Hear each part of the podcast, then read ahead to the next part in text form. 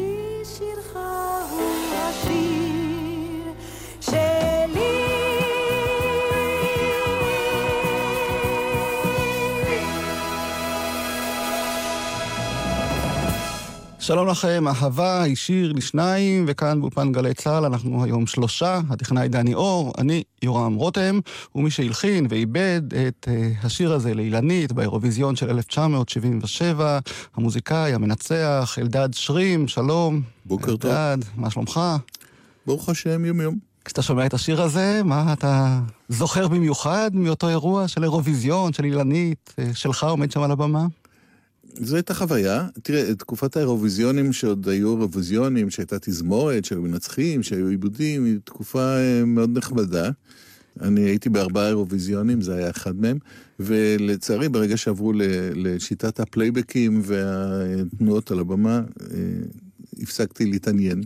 טוב, היית שם עם שלמה ארצי, נזכיר, את ואני, ועם הכל עובר חביבי, אה, הלילה, נכון. ינית, ששמענו. ועם ירדן ארזי. ירדן ארזי בן אדם, וזה בכלל אה, קרה לך ולהרבה מוזיקאים, נכון? שמשהו בעיבודים התזמורתיים בעצם בא...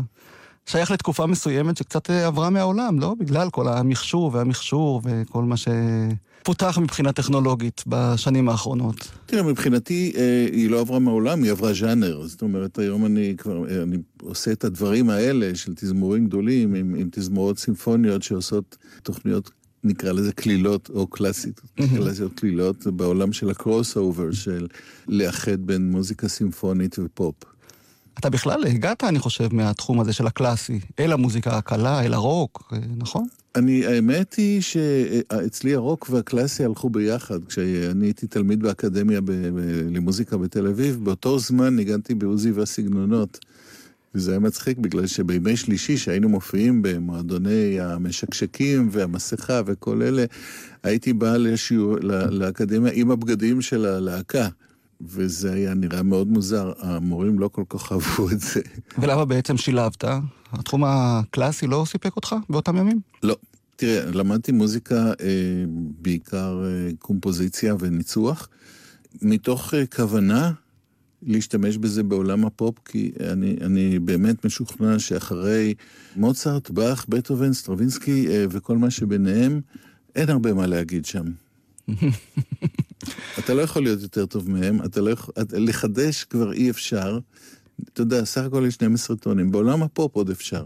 וגם אה, כשהגעת ללהקות הצבאיות, שאיתן עבדת בראשית שנות ה-70, הבאת באמת uh, כיוון חדש ללהקות האלה, לפחות בשיר uh, כל מה שרציתי, שהיה להיט גדול, ובעצם נשמע כמו תרגיל בקומפוזיציה, לא? זה היה תרגיל בקומפוזיציה, לא תאמין. אה, באמת?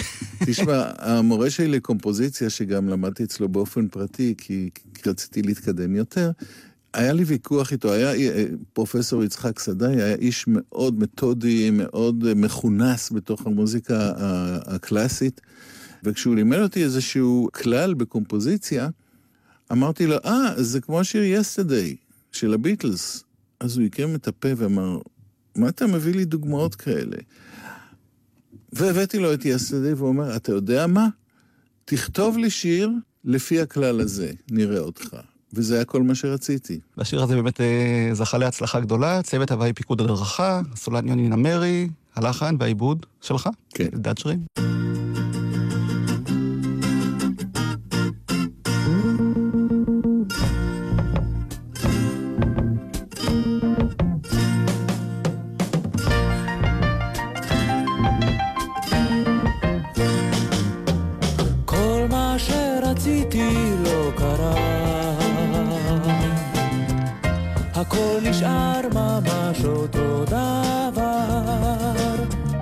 ושום דבר לא נשתנה. הכל נשאר אפור ומכוער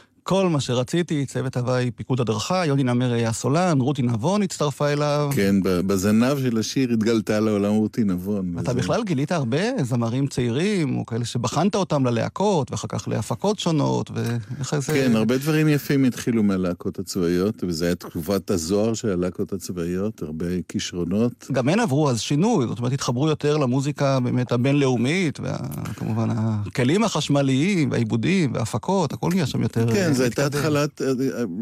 טוב, אני לא, לא הייתי הראשון, כי זה עוד קרה עם, עם סנדרסון ולהקת הנחל, אבל uh, הייתי בין הראשונים.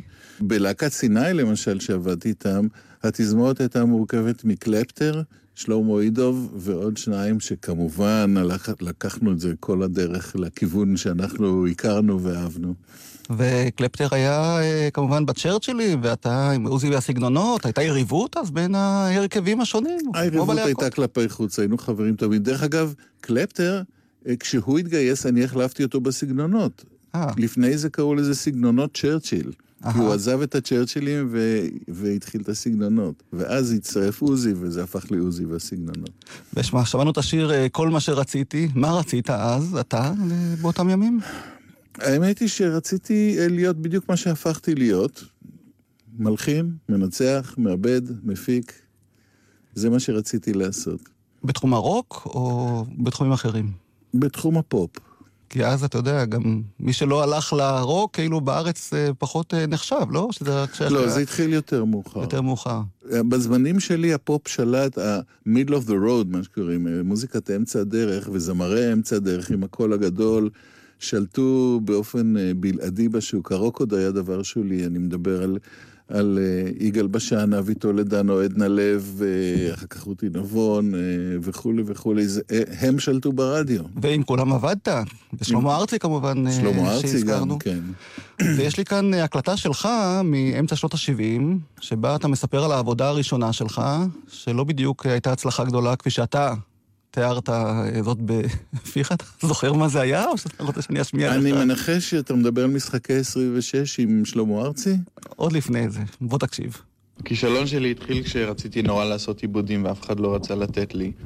עד שעליזה זיקרי החליטה שאני המעבד שלה, ונתנה לי לעשות עיבודים להקלטה שלה עם כל ישראל בבית המורה. ואני נורא התרגשתי, הכנתי את העיבודים 100 שעות לפני זה, למדתי הכל בעל פה ולמדתי איך לנצח, והכל היה נהדר עד שהגעתי לבית המורה ונעשה לי שחור בעיניים מרוב התרגשות.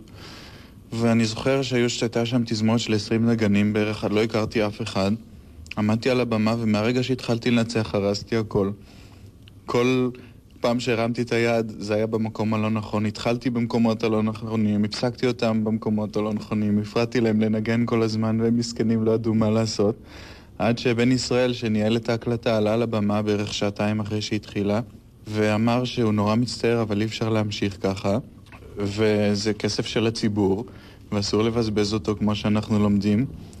ובאמת, אולי פעם אחרת ננסה, ועכשיו אי אפשר, כי כבר מאוחר וכבר לא נספיק להקליט שום דבר.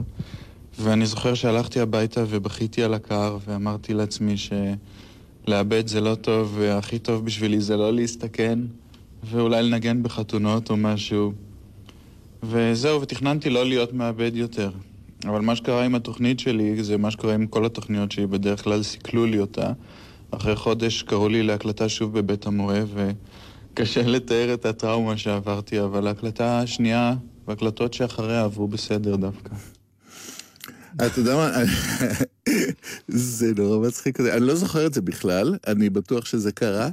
זה כנראה, אה, יש לי מנגנון למחיקת טראומות. כמו לרבים וטובים, אבל אה, הנה, כל ישראל אה, עבדת שם, וגם כאן, בגלי צה"ל, עבדת בשנות ה-70, באולפן הזה שאנחנו מקליטים בו עכשיו את התוכנית הזאת. נכון. אה, אולפן מספר אחד, קראו לתוכנית הזאת, אבי קורן, בנקי נכון, חשני, נכון, היו נכון, האורחים. עשינו המון דברים נורא יפים. ותוכניות שאתה היית המנהל המוזיקלי, ופשוט הקלטתם שם מחדש שירים ישנים, של נרדי. וגם כתבנו שירים חדשים. שירים חדשים, ו...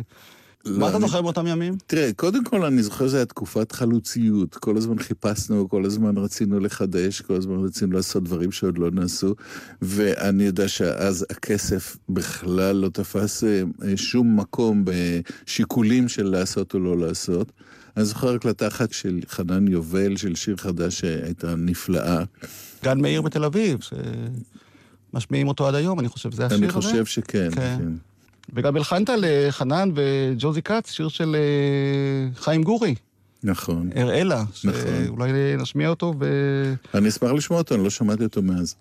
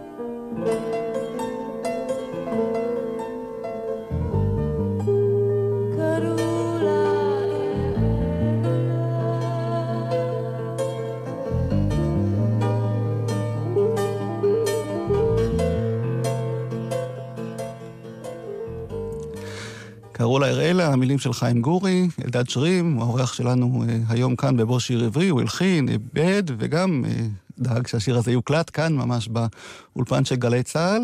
איך זה נשמע אחרי 44 שנים, נדמה לי? תשמע, זה...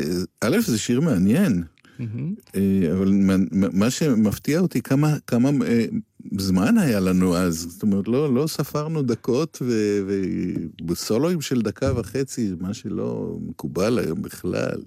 כן, אבל הכיוון באמת היה לקחת את שירי המשוררים ולהעביר אותם גם uh, לדור הצעיר, עם uh, לחן uh, ככה מתקדם ומחובר, ועיבוד כמובן עם הגיטרות החשמליות, כן, והפסנתר כן. שלך.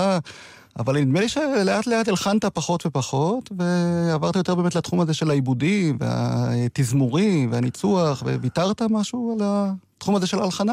אני אגיד לך מה, א', לא ויתרתי על התחום של ההלחנה, והבאתי באמת איתי כמה שירים שהם יותר חדשים יחסית, אבל קרה משהו בשנות ה-70 המאוחרות, או שנות ה-80, אה, אני איש של מלודיות, וכאיש של מלודיות אה, ראיתי שהמלודיה הולכת אה, ונעלמת מהשירים.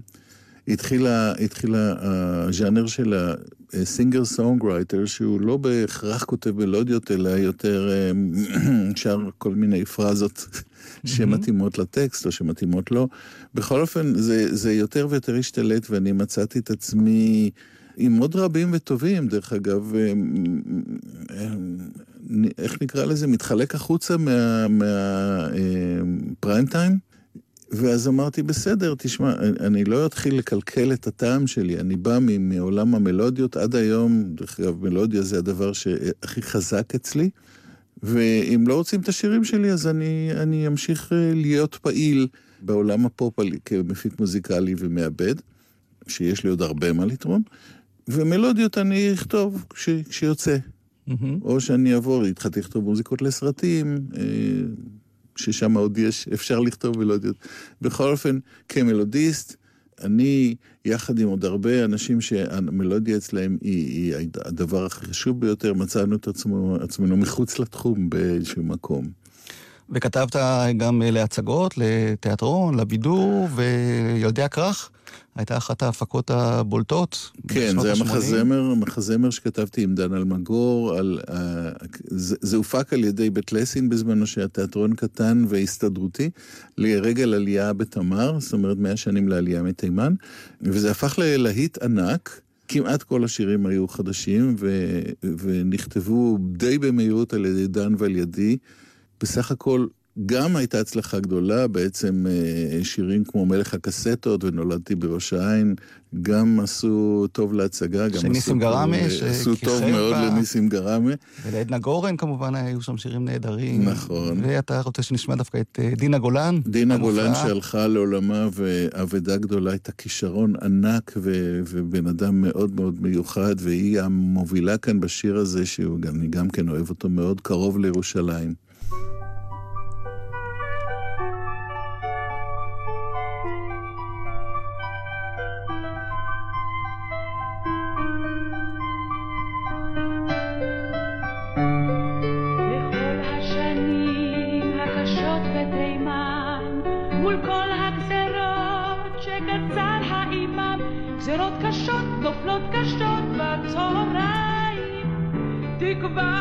אחת הצמיחה שוב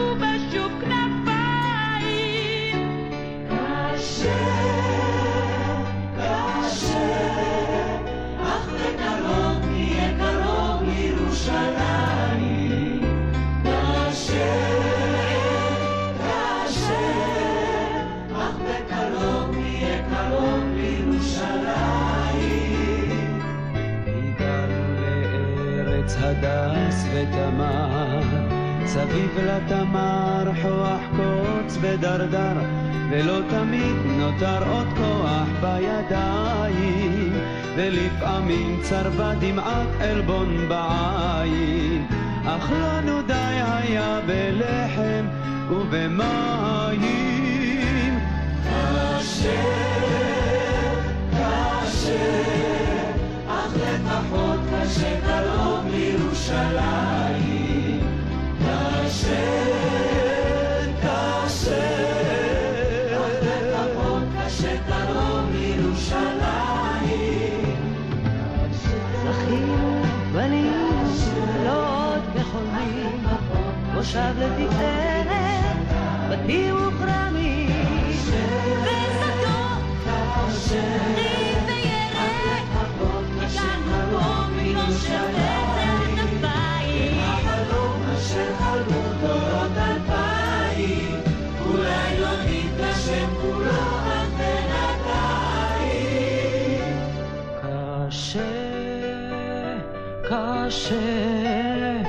לפחות חיים קרוב לירושלים. קשה, קשה, אך לפחות חיים קרוב לירושלים.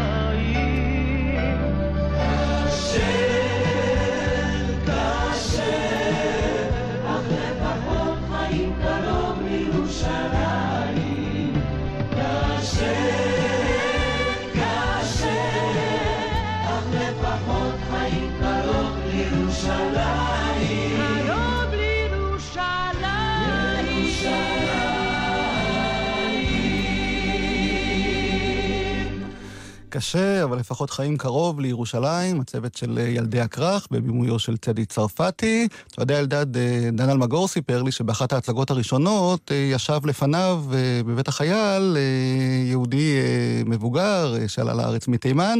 הוא ככה אחרי כל שיר אמר, יפה, אבל מרגישים שלא כתב את זה תימני. זאת אומרת, אתה יודע שדן כנראה כתב את השירים, והוא יושב מאחוריו, אז אחרי כל שיר הוא אמר, יפה, אבל מרגישים שלא כתב את זה תימני. ואז באה המחרוזת של השירים התימניים שכתב אה, וילנסקי בזמנו, כמו מרים בת ניסים. והוא אמר, "את זה כתב תימני." אמר, "או, עכשיו מרגישים שאת זה כתב תימני. כן. לא, לא הייתה לי כוונה לחכות אה, תימנים. כל הצוות היה כמובן תימני, אבל צוות של תימנים צעירים שגדלו בארץ, ואנחנו לקחנו את זה דווקא בכיוונים של פופ, בכוונה, הרבה סול, קצת רגעי. וההורים שלך מאין הגיעו? אבא שלי אה, חלבי. ואימא שלי יקית. זאת אומרת, אי אפשר לבוא אליי בטענות של גזענות לשום צד. אבל לא לקחת את הכיוון המזרחי בקריירה שלך, אני חושב... אה, אולי עבדת עם אבנר גדסי ב... אבנר גדסי, דרך אגב? אני עכשיו לפני הקלטות איתו ועם הבן שלו. אה, איזה יופי. עד היום אנחנו חברים טובים טובים.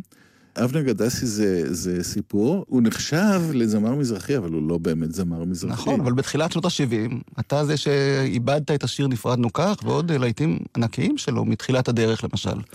כן, זה סיפור. אה, אני עוד הייתי, גרתי בבית אצל ההורים, וחזרתי בדיוק מלעשות תואר שני באיטליה, ושם היה לי אה, מזל גדול מאוד, אה, למדתי אצל אניו מוריקונה, מוזיקה לסרטים, והוא מאוד חיבב אותי, והוא הפך אותי באיזשהו שלב לאסיסטנט שלו, והייתי יושב בהקלטות של הספגטי ווסטרן שלו. ש...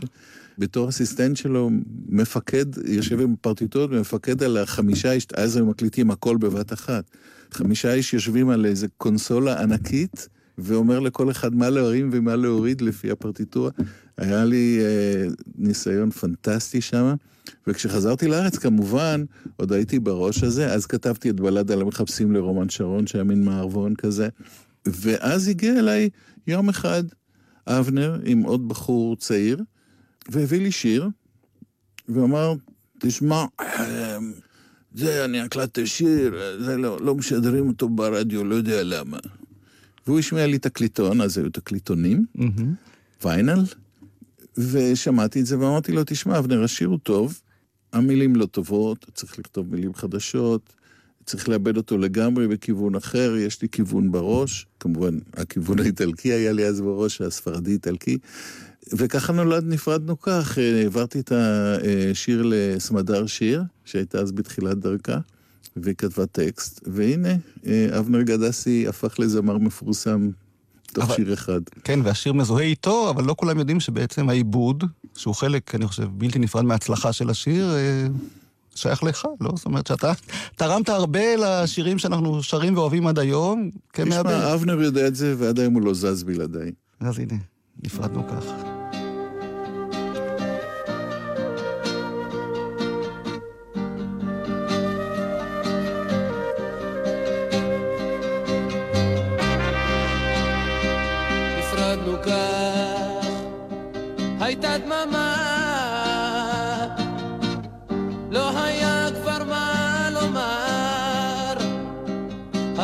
god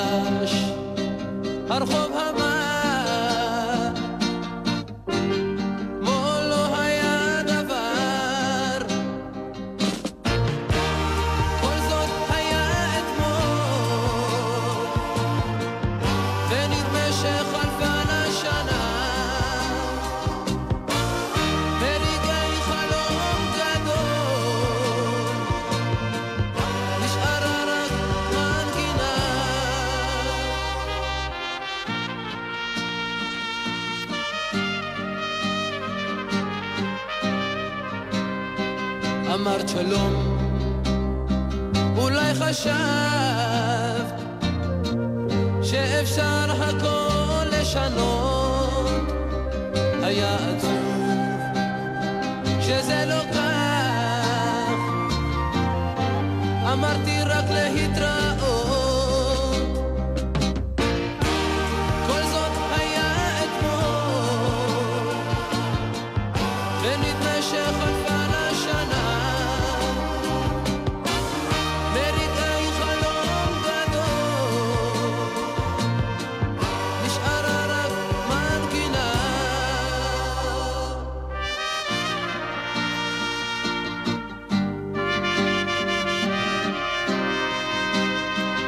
זוכר אני, הייתה דממה, והיבטנו זה בזו,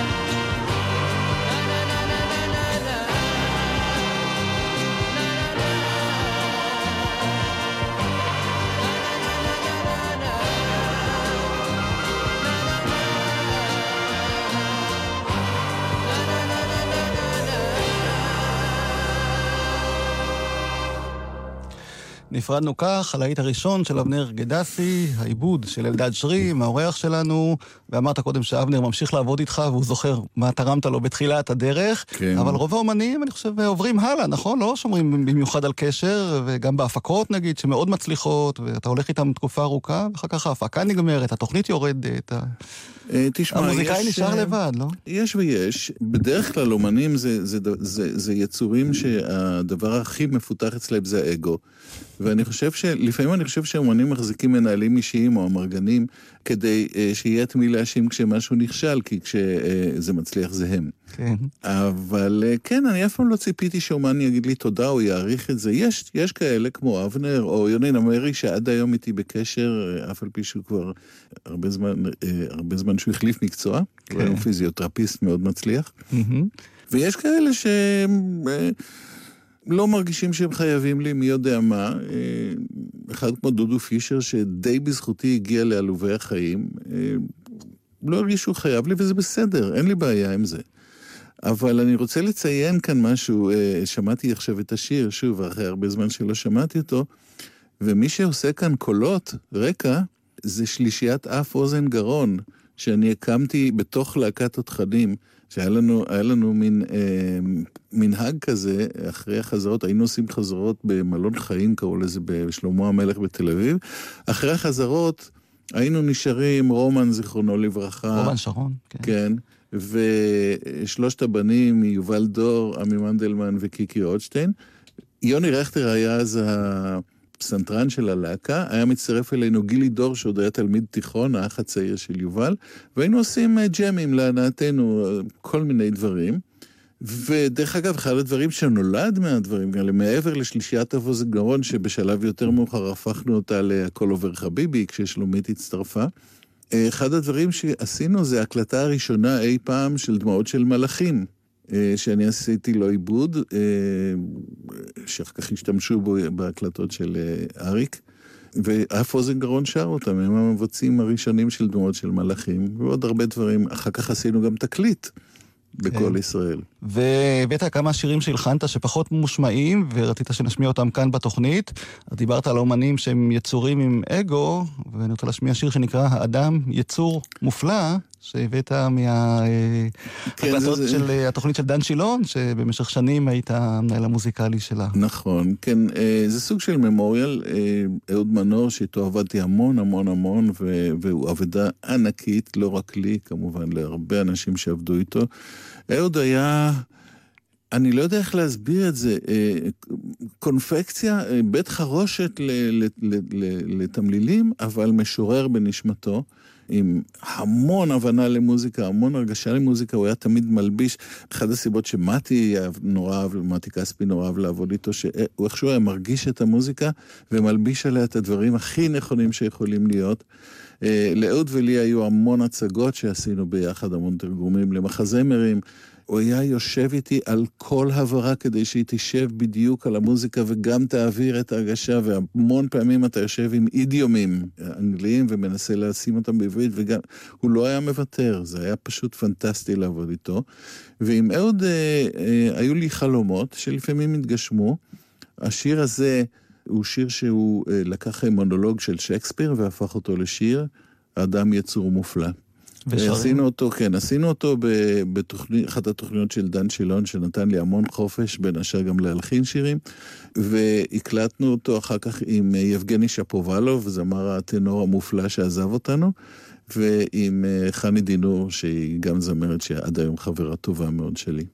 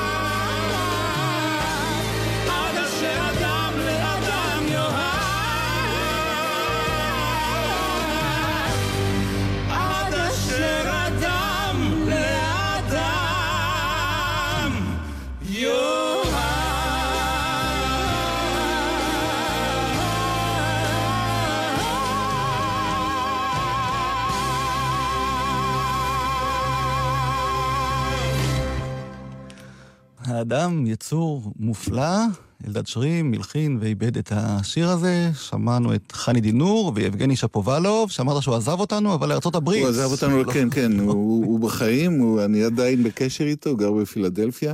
מקווה שהוא יחזור אלינו יום אחד כדי שנוכל ליהנות נקווה, עוד כיוון שהוא היה באמת הזמר טנור ענק. שלו, באמת כיכב בתוכניות של דן שילון, שבאמת אני חושב מאוד סייע לפופולריות של יבגני, ובצדק. מי שכן עזב אותנו לצערנו אה, לעולמים הוא אריק לביא, הנפלא. כן, שגם אריק איתו לביא... שיתפת פעולה. כן, אריק לביא זה סיפור. אה, אני אספר לך אותו בקיצור. אריק, אה, הכרתי אותו כשעשיתי איזשהו, בזמנו כתבתי המון ג'ינגלים, ועשיתי קמפיין לאיזו חברה מסחרית שאריק כיכב, אז זה היה מין סדרה של ג'ינגלים. ואז הכרתי את אריק, והתברר שאנחנו שכנים, הוא גר רחוב אחד ממני. ואריק אה, סיגל לעצמו איזה מנהג של, אלדד, אתה בבית? טוב, אני קופץ אליך, אני, יש לי משהו בראש. ונעשינו נורא חברים, ואני הרצתי את הבן אדם הזה לא רק בגלל הכישרון שלו, לא רק בגלל יכולת המשחק וההגשה הפשוט מטורפת, אלא בגלל שבגיל 70 פלוס הייתה לו אנרגיה של ילד. הוא היה בא אליי, הוא אומר, אלדד, אני קופץ לך, יש לי רעיון. ובא אליי עם כל מיני רעיונות, לפעמים זה יוצא לפועל, לפעמים לא, אבל האנרגיה הזאת שהוא היה מדביק אותי, פשוט פיצצה, זה היה פצצה של אנרגיה ופצצה של רעיונות. ושכמובן של כישרון ונחמדות וקסם אישי. הרצתי את הבן אדם הערצה עיוורת, ועכשיו אנחנו קופצים לימים החשוכים של רצח רבין. אחרי רצח רבין, דן שילון אמר לי, תשמע, אני רוצה לעשות עכשיו כל ערב תוכנית, והיא תהיה לגמרי מאולתרת, זה המון עבודה בשבילך, אבל כל ערב יבואו אמנים ויעשו, אני לא יודע מה, אתה תתכנן את זה איתם. מאחרי הצהריים עד הערב זה צריך להיות מוכן, ולקחתי כמובן את המשימה הזאת עליי. זה היה גם, דרך אגב, אחרי כל תוכנית הייתי הולך לכיכר רבין, mm-hmm. מה שקוראים היום כיכר רבין, לשבת בלילה שם. זה, זה פצע גדול שעדיין לא הגליד, לא רק אצלי, אלא אצל הרבה אנשים. ואז יום אחד מצלצל לטלפון, ואלדד, אתה בבית, אני קופץ אליך. אוקיי. אריק בא אליי, אומר, תשמע, אני הערב מופיע, ואני מוכרח, יש לי, אני מוכרח שזה יהיה משהו שמתייחס למה שקורה. והוא אומר, כתבתי טקסט, אני רוצה שתלחין אותו ונעשה אותו בערב. השעה ארבע אחרי הצהריים, מביא לי טקסט, אני יושב על המקום, ממש על המקום, הלחנתי את זה, לימדתי אותו, ובערב ביצענו את זה רק פסנתר ואריק.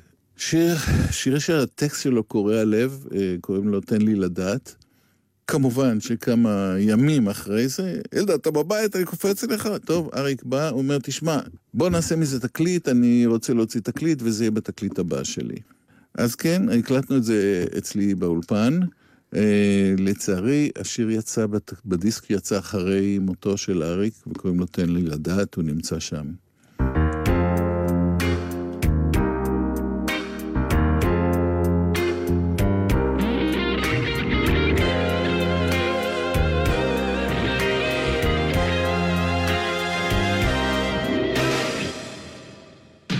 אני הולך בין שמש וסופה, בין אולי בין כן ולא ואיך, נודד בין ששון ליגון, תן לי לדעת מה נכון. תן לי לדעת מה לעשות, תן לי לדעת למה לחכות, תן לי לדעת למה להסכים, תן לי לדעת עם מה להשלים, תן לי לדעת מה לדעת מה להשאיר, תן לי לדעת, תן לי לדעת, תן לי לדעת.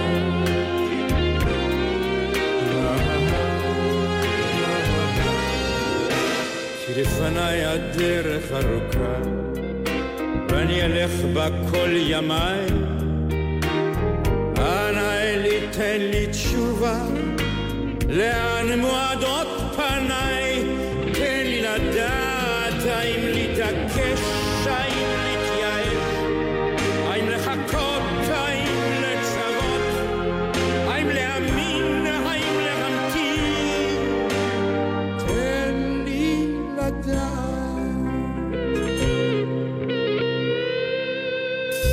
כי אני הולך בין שמש וסופה, בין אולי בין כן ולא ואיך, נודד בין ששון ליגון, תן לי לדעת מה נכון, תן לי לדעת מה לעשות, תן לי לדעת למה לצפות, תן לי לדעת למה להסכים, תן לי לדעת עם מה להשלים, תן לי לדעת מה לי לדעת מה להשאיר, תן לי לדעת מה לעשות, תן לי לדעת איפה לעמוד, תן לי לדעת מה הרצוי, תן לי לדעת מה הסיכוי, תן לי לדעת מעט שלווה, תן לי לדעת מעט אהבה.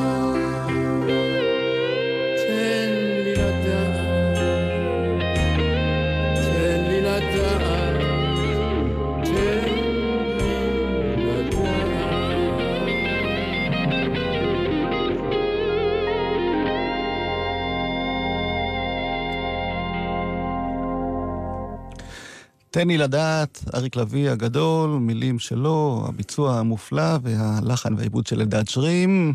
אלדד, זה ככה זאת נקודה אה, מתאימה לסיום, לקראת סיום אה, התוכנית. ותן לי לדעת, מה אתה חושב על המוזיקה הישראלית של היום? אתה בכל זאת מלווה אותה כל כך הרבה שנים, והיית בכל כך הרבה תחנות חשובות בעולם הבידור הישראלי, וליווית הרבה אומנים והפקות. איך אתה מסתדר עם מה שקורה היום בתחום הזה? יש הרבה כיוונים היום במוזיקה הישראלית, וחלק מהם הם נפלאים וחלק מהם הם פחות. אה, יש לי חבר שאומר, היום להקה מוציאה שיר לרדיו, והם אומרים, אם זה יצליח, נכתוב לזה מנגינה. אז זה, זה כיוון אחד, יש באמת אה, שירים שהחלק המוזיקלי בהם, אה, ולא, אני לא מדבר על היפ-הופ, היפ-הופ זה סיפור אחר, אני די אוהב היפ-הופ כשהוא טוב. אבל אה, מצד שני, יש, יש לחנים ויש מלודיות ויש כיוונים ויש אנשים נפלאים וכישרונות נפלאים בארץ. פשוט אנחנו התפרקנו להמון ז'אנרים. אולי כמו שקרה בכל המוזיקה בעולם, ו- וזה נותן המון אפשרויות. אתה יכול uh, בכל זאת להתקיים בתחום הזה. והעובדה שאתה עושה היום פחות מאשר בעבר, ממרום גילך וניסיונך והידע הגדול שלך באמת בכל התחומים שנוגעים לעולם הזה של המוזיקה, זה קצת כואב באיזשהו מקום שאתה קצת זזת הצידה, או הוזזת? א', אני לא מרגיש שנדחפתי החוצה או משהו כזה. חלק מזה זה גם אפילו יוזמה שלי, ש... תראה, יש היום המון המון המון כישרונות בארץ.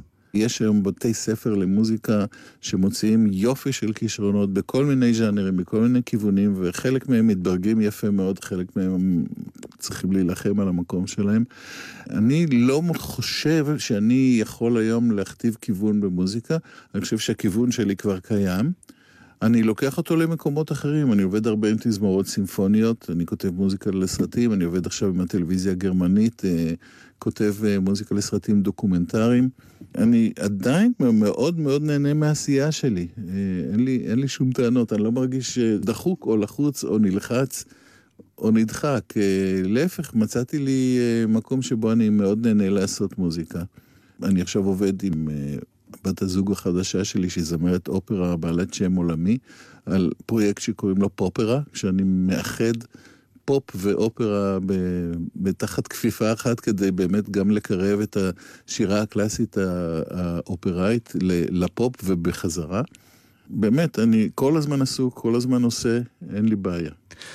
טוב, אז אני מודה לך שהגעת בין כל העיסוקים שלך גם לכאן, לאולפן גלי צה"ל, להיות איתנו בשעה שמוקדשת למעט מהשירים שהלחנת, איבדת, ויש הרבה שירים שלא הצלחנו להשמיע, אבל הם היו להיטים גדולים, שירי הקדם אירוויזיון של סקסטה, ולהקת קסם שהקמת, ועוד באמת הרבה דברים ש...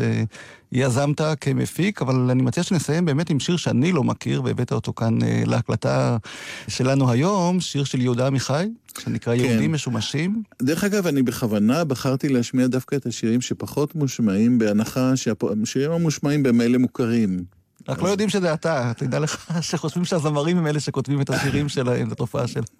בסדר, אפשר להגיד, אוקיי, את השירים האלה והאלה אתה כתבת, אבל אה, באמת בחרתי, א', להביא שירים שאני אוהב, אה, וגם שירים שפחות מושמעים בגלל שהם הושמעו חד פעמית בתוכנית טלוויזיה, תוכנית רדיו זו או אחרת. השיר הזה שפחות מוכר, זה שיר מתוך אה, תוכנית טלוויזיה על יהודה עמיחי, על שירי ירושלים שלו. לקחתי את אה, דיוויד ברוזה וביחד, גם דיוויד הלחין חלק מהשירים, ביחד עשינו את הפרויקט הזה בכיף, נעשינו חברים מאוד טובים מאז. אלדד שרים, נשמע את השיר, ונודה לטכנאי דני אור, אני אורם רותם, תמשיך לכתוב, תמשיך לאבד, לנצח. ו... תודה, אני אשתדל. בעיקר שנמשיך להתראות. אוקיי. Okay. להתראות.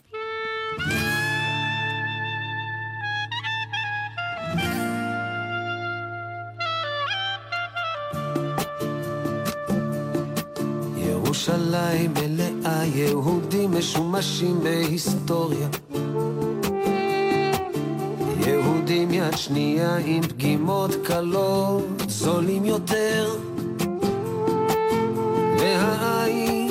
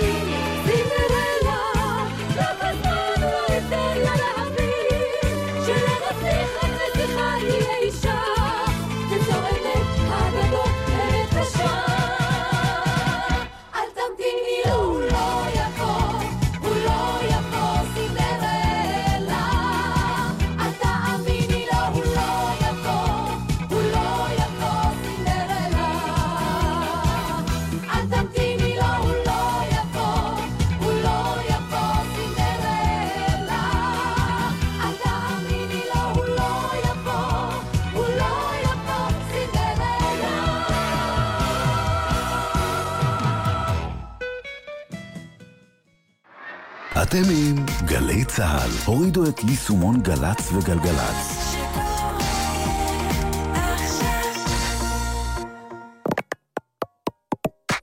מיד אחרי החדשות, יעקב אגמון.